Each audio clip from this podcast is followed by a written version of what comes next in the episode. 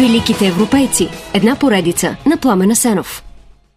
Великите европейци завършва с житията на Кирил и Методий и опит за докосване до духа и величието на светите солнски братя, небесни покровители и застъпници пред Бога на цяла Европа. Първият покровител е свети Бенедикт, а през 1980 папа Йоан Павел II добавя Кирил и Методий.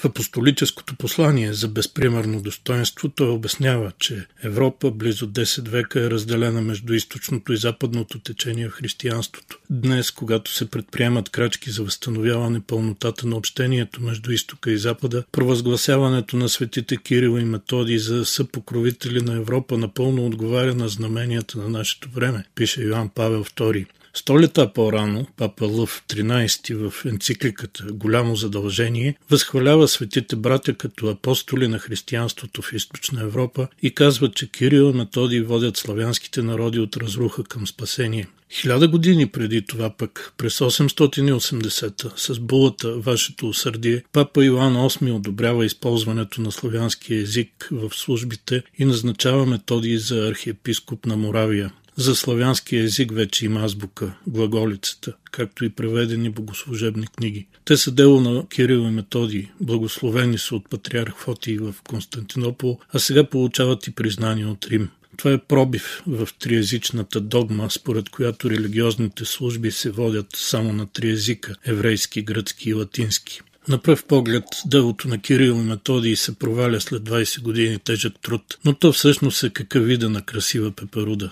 Учениците им още във вековете, считане за тъмни, дават нова светлина на милиони хора. Да се разберем от начало. Кирил и Методий не са българи, не са създали българската азбука, а славянската. Не са създали кирилица, а глаголица. Да, има интересна теория на покойния професор Божидар Димитров, според която точно цар Борис I кръстителя поръчва на Кирил и Методи да измислят азбуката и цялата тяхна история по-нататък е едва ли не е режисирана от Плиска. Много хубава история, но твърде конспиративна и съвършено измислена от гледна точка на наличните информационни извори. В интерес на истината обаче в тези информационни извори има пък толкова много пропуски и неясноти. Те пораждат толкова много въпроси, че на тази база всеки може да си съчини каквото иска и поне да претендира за достоверност. А ето горе-долу как звучи стандартната история на светите братя Кирил и Методий, съобразена с два основни източника – житията на техния ученик Климент Охридски и славянските апостоли, папска енциклика на Йоан Павел II от 1985. И така, Методий с името Михаил е роден в Солун между 815-820 година, а малкият му брат Кирил, роден Константин, през 827. Баща им, Леон или Лъв, е виж византийски чиновник. Той е друнгари, морски адмирал и помощник стратег, т.е. втори човек след управителя на Солун. Майка им се казва Мария. Семейството е известно и благочестиво. Двамата братя се отличават с голямо ученолюбие. Смята се, че от малки знаят не само гръцки, а и славянски. Бащата умира рано, грижата за тях поема чичо им Теоктист, който е логотет, т.е. премьер-министър и регент на невръстния император Михаил III. Не е ясно къде и как братята учат на млади години, но големия става управител на провинция, населена предимно със славяни, а после се замонашва под името Методий.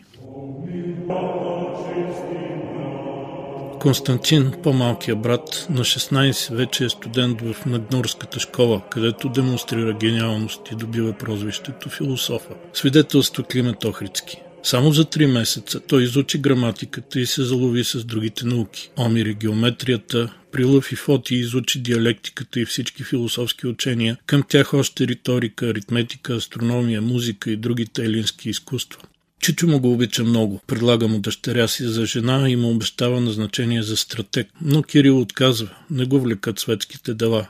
Тегли го към монашеството.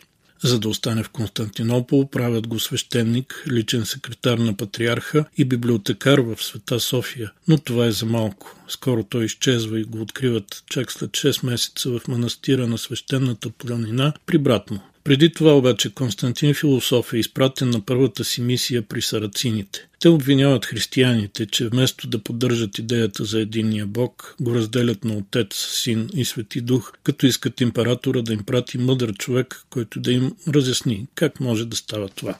При сарацините има гонения на християни и мисията не е безопасна, но 24 годишния Константин е доста безцеремонен. Още с пристигането си той вижда на някои врати изрисувани гнусни демонски образи, а когато сарацините го питат знае ли какво е това, отговаря. Виждам демонски образи и мисля, че вътре живеят християни. Демоните стоят отвън, понеже не могат да живеят с тях. А където няма този знак отвън, там демоните спокойно живеят с обитателите вътре. И още доста предизвикателство отправя той, така че в края на мисията безсилните философски да се справят с него сарацини правят опит да го отровят, но Бог спасява своя апостол, както свидетелства житието му.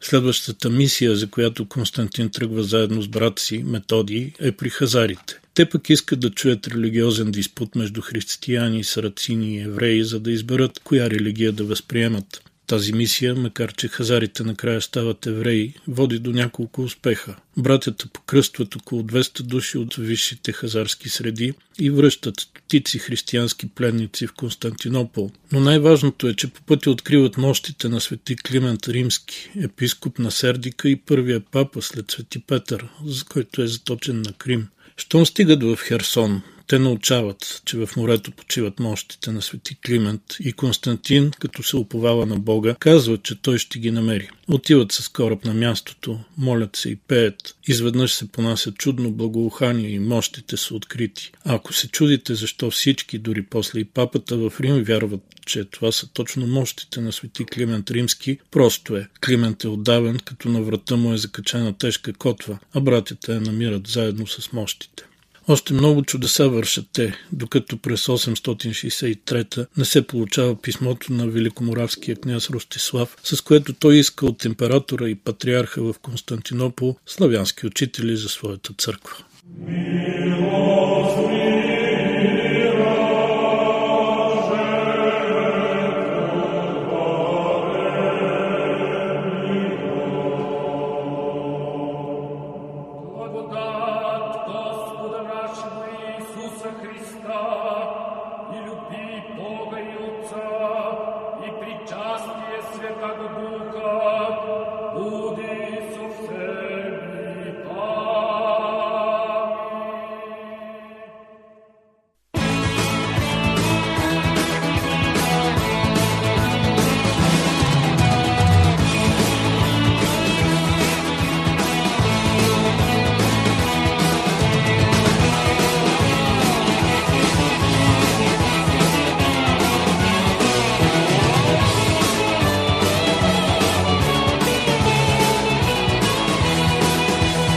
Великите европейци. Една поредица на Пламена Сенов.